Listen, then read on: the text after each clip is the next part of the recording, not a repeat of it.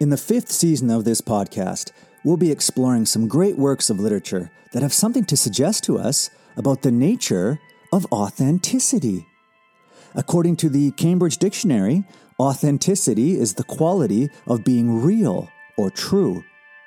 The Delphic Oracle instructs, Know thyself. The Gadfly, Socrates, tells us that the unexamined life is not worth living. To thine own self be true, writes the Bard. The Hermit of Sils Maria, Nietzsche, counsels us to avoid herd morality and instead to become who you are. Mark Twain offers up the sage advice that if you tell the truth, you don't have to remember anything. And Kurt Cobain tells us, in a way that only he can, to come as you are. So, what is it? What is authenticity? Well, no better place for some answers than to turn to the writers and the poets. This is the wisdom of, and this is episode two Bob Dylan.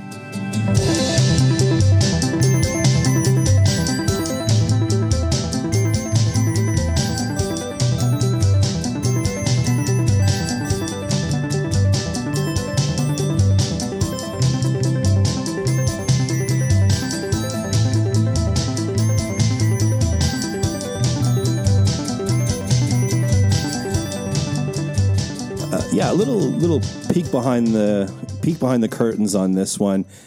This is probably the strangest episode we've done. You know, we're tackling a musician here, and it's really not going to be as hyper focused on any specific work or even the artist himself for that matter. It really is kind of using him as a way of discussing a certain aspect of authenticity you know, a, a, long, long time ago when I was a young and impressionable guy, you know, notions of selling out were really, really in the cultural zeitgeist. And that, at least to me, it doesn't feel like it's the case anymore. And it was always a very complicated concept, I think, that really didn't get its due. And of course, when you think about selling out, authenticity has to come up so in this episode, you know, ostensibly about Bob Dylan, it's kind of going to look at, you know, how he fashioned his career and what we can examine by looking at various points in his career and what points exactly to authenticity. Yeah, exactly. So before we do that though, let me just briefly mention a few things by way of introduction. So for those who don't know, Bob Dylan is an American singer, songwriter, born in 1941. He's generally viewed as one of the greatest songwriters of all time. He's been making music for over 50 years. In 2016, he was recognized for the extraordinary power of his poetic lyrics by receiving the Nobel Prize in Literature. He's been touring virtually nonstop since the late 1980s. Actually, you and I had the good fortune of seeing him a couple of years ago. I think most people are familiar with the well worn phrase good artists copy, great artists steal. But rather than spending any kind of time on that quote, I'm going to look at a quote that's much more specifically related to Bob Dylan himself. And it came from Joni Mitchell.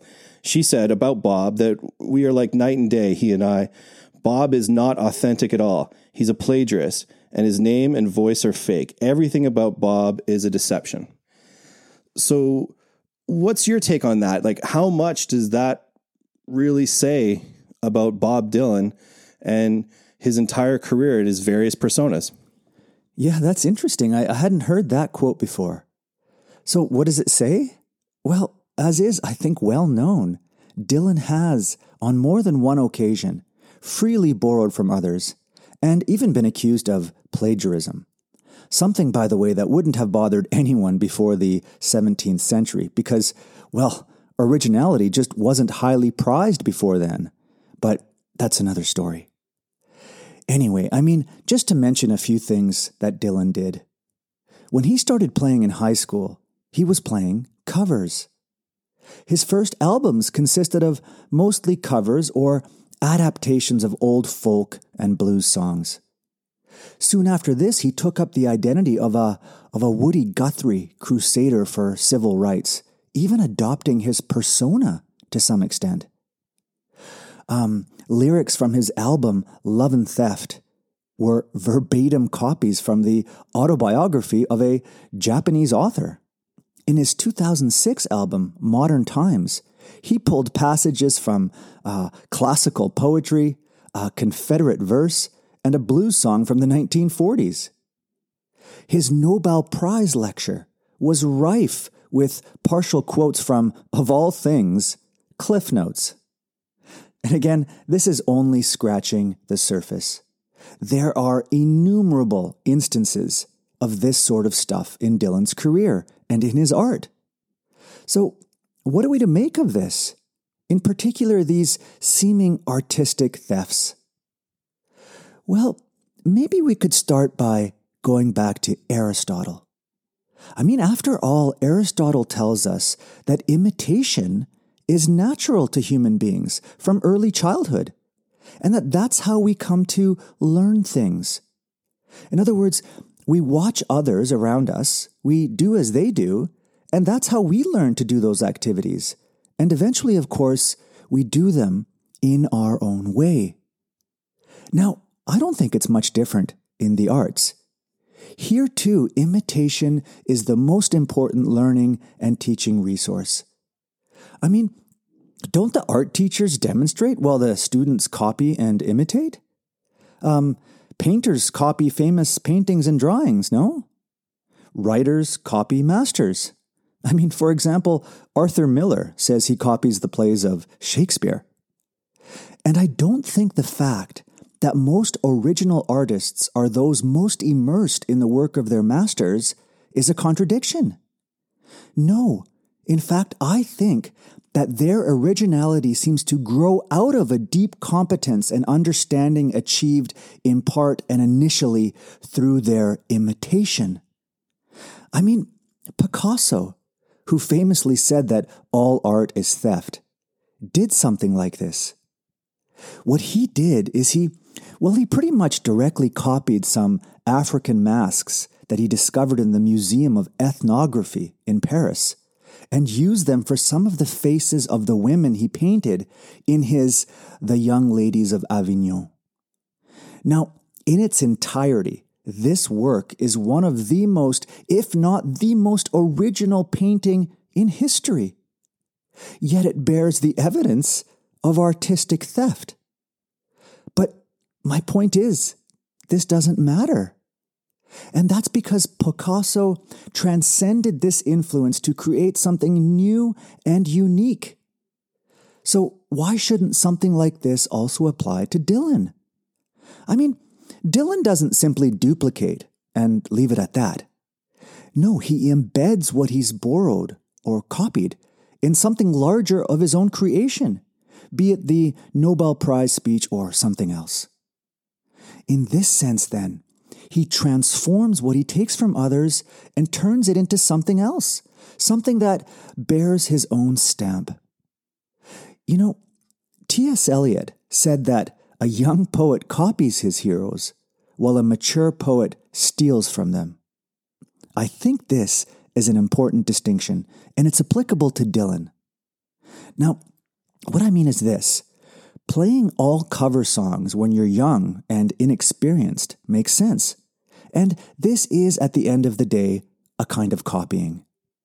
But as a mature artist who now has to some extent established their own identity, to take from others is no longer copying, but a kind of um, a kind of calculated theft that recognizes that to bring out the best in one's own hearth requires a small piece that belongs to someone else.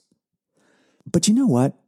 Now that I think about it, maybe at the end of the day, borrowing from others is not such a big deal because, well, really everyone is saying the same sorts of things anyway.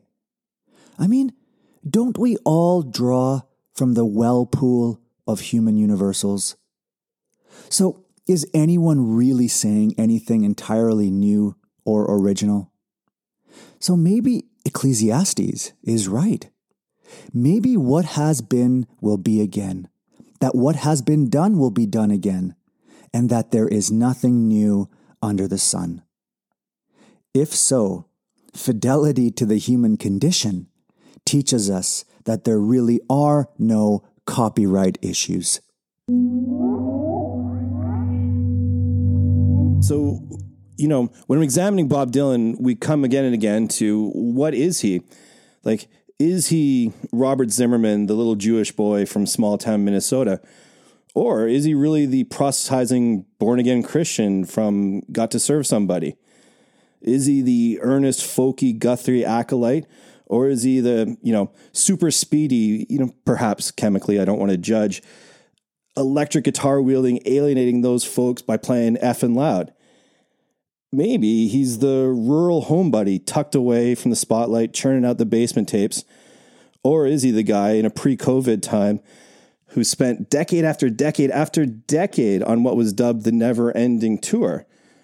Never mind getting into the idea that he is this rambling troubadour that just seemingly wants to play for the people that gets played off against the idea that he just sold his catalog for some ungodly amount of money.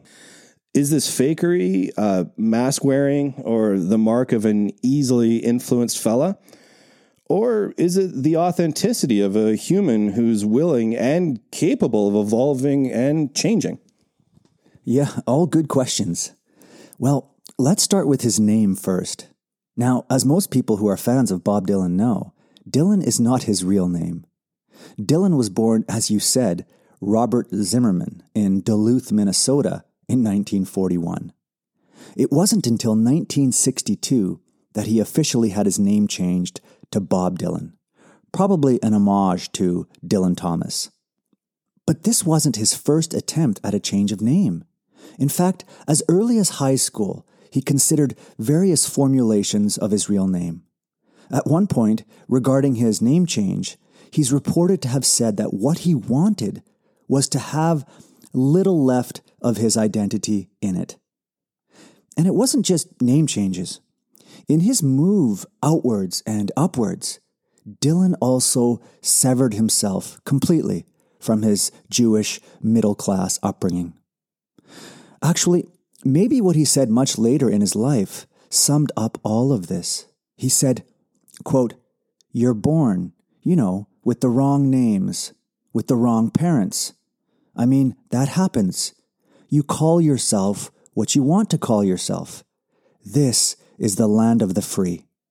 End of quote. You know, maybe authenticity is not something about you that you're born with, but something that you create for yourself. After all, you're born the product of your parents' genes. And during childhood, you grow up in an environment, say in a Jewish home in Duluth, Minnesota, that's not at all of your own making. None of this, it would seem, is hardly original. None of it is authentically you. Actually, now that I think about it, the French thinker Simone de Beauvoir might be relevant here. She's interesting because she's one of the few philosophers who emphasizes and discusses the importance of adolescence vis a vis childhood. She says that childhood is a universe which has been set up before the child gets there and totally constructed without their help. And not only this, but it's a, it's a place that comes replete with ready made values. But she says at adolescence, however, things start to change. Now the child, the adolescent, starts to understand that her given world has been the creation of others. Parents stop appearing as gods, and one after another, the stage sets collapse. She now understands that for the first time, she will have to choose and to act and to participate in her own formation and in the creation of the world. This is the most difficult and heaviest of times, says de Beauvoir, as the adolescent will have to own up to things, to assume responsibility. she can no longer return to the um, security of being that marks childhood. Anyway, so to get back to Dylan, maybe it's true, as his quote about calling himself whatever he wants might suggest, that there is no blueprint to authenticity, that who you are has little to do with where you're from. Maybe your past does not determine your future. Maybe you have to decide who and what you want to be. So maybe you only truly become yourself if you freely choose yourself. As Jean Paul Sartre says, quote, You are free, therefore choose. That is to say, invent. End of quote. So basically, you want to readily fashion yourself in your own image, not in someone else's, which would include your family's.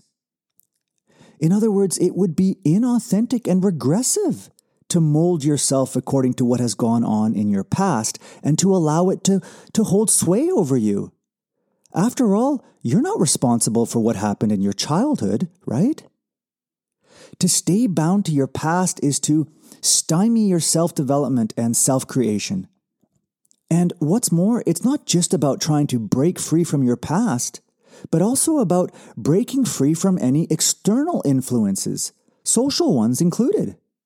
After all, to be fully yourself, to not have your identity swallowed up, you sometimes have to break free from the crowd, or as Heidegger puts it, the collective they with a capital T. Well, related to this, on the night of July 25th, 1965, Bob Dylan walked onto the stage at the Newport Folk Festival. But this time, instead of his usual acoustic guitar, he was carrying an electric Fender Stratocaster. And then, with some of the loudest music ever heard there, Dylan and his band broke into the first song with the opening line, I ain't gonna work on Maggie's farm no more. Now, what happened after this was, well, a kind of chaos. The crowd of folk purists there to see him were absolutely shocked. To them, this was heretical. It was a betrayal of the larger idealism of the counterculture of that time. The crowd began to boo him off stage. Some tried to cut the sound cables. So, what was Dylan doing here? Well, obviously, I have no way of knowing, but it seems to me that at the very least, he understood that to create and to invent oneself means recognizing the importance of breaking away from the ideals and influences of others. I mean, he's always been a bit of a loner, right? And this is important. It's important because, as Kierkegaard noticed, an incapacity for separation and quiet reflection cuts us off from our true self and instead forces us to adopt by passive absorption the views and sensibilities of those around us. And then, if this happens, where and who are we exactly? Well, nowhere and no one. To be part of the crowd is to be but an abstraction, not an individual. Actually, Dylan himself warns those of us who prefer to live in the past and are weary of forging new paths. I mean, in his song, It's All Right, Ma, he tells us, He not busy being born is busy dying.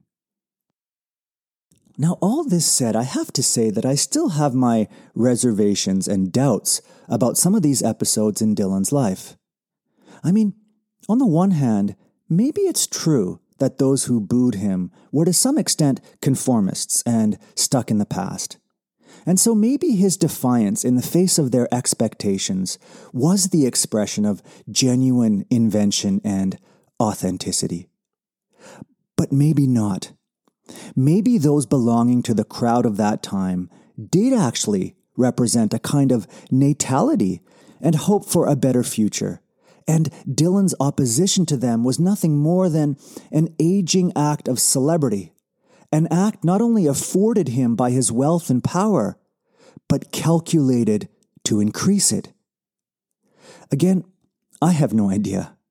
But if it's true, it certainly wouldn't be the only time he's been accused of selling out or of betraying the kind of integrity he seemed at one time to be the avatar of.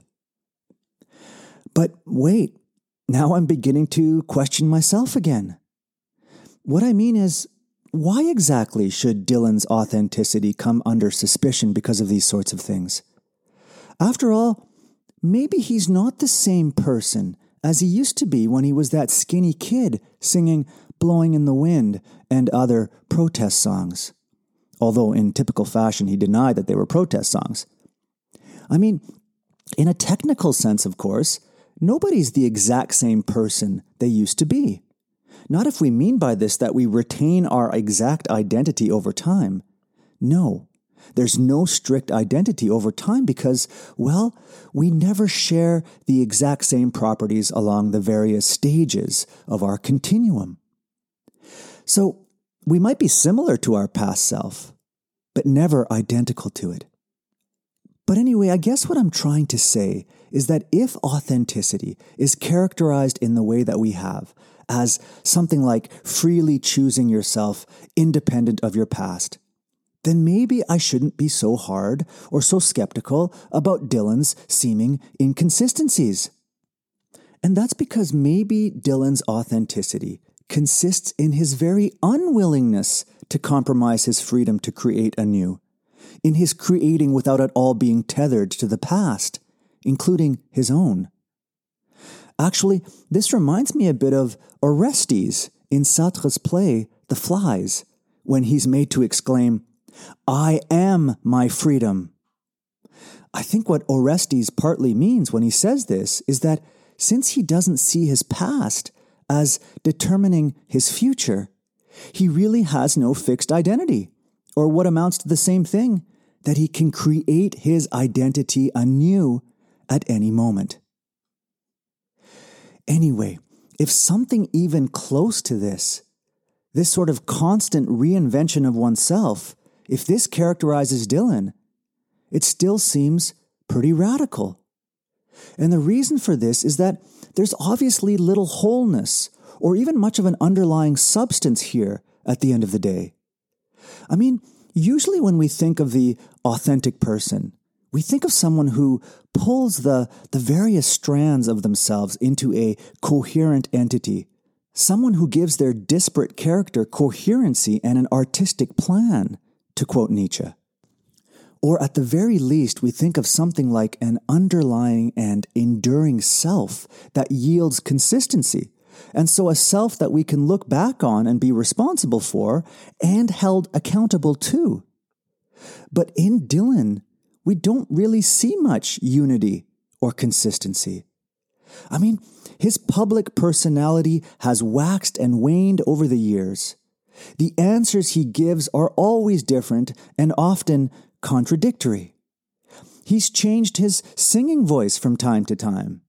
He's always experimenting with various musical genres, you know, folk, rock, country, gospel.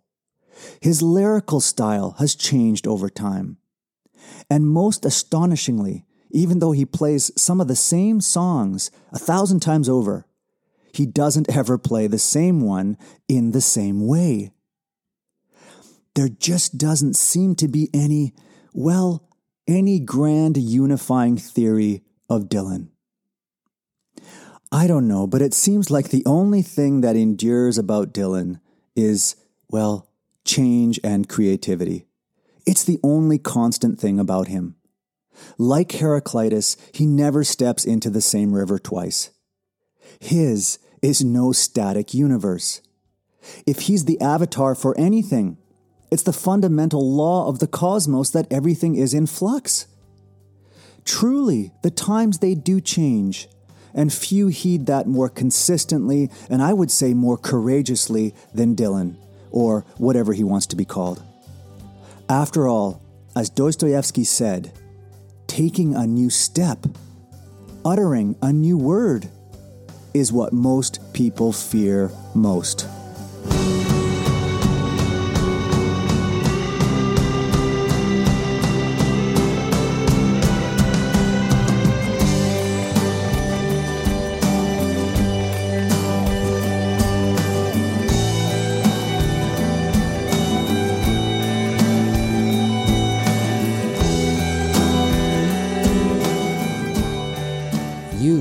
Listening to. The Wisdom of Podcast. If you want to know more about this topic or the podcast in general, visit wisdomofpod.com. And as usual, we love to read your questions and comments. Reach us at info at wisdomofpod.com or on Twitter at wisdom underscore pod. Our next episode James Joyce.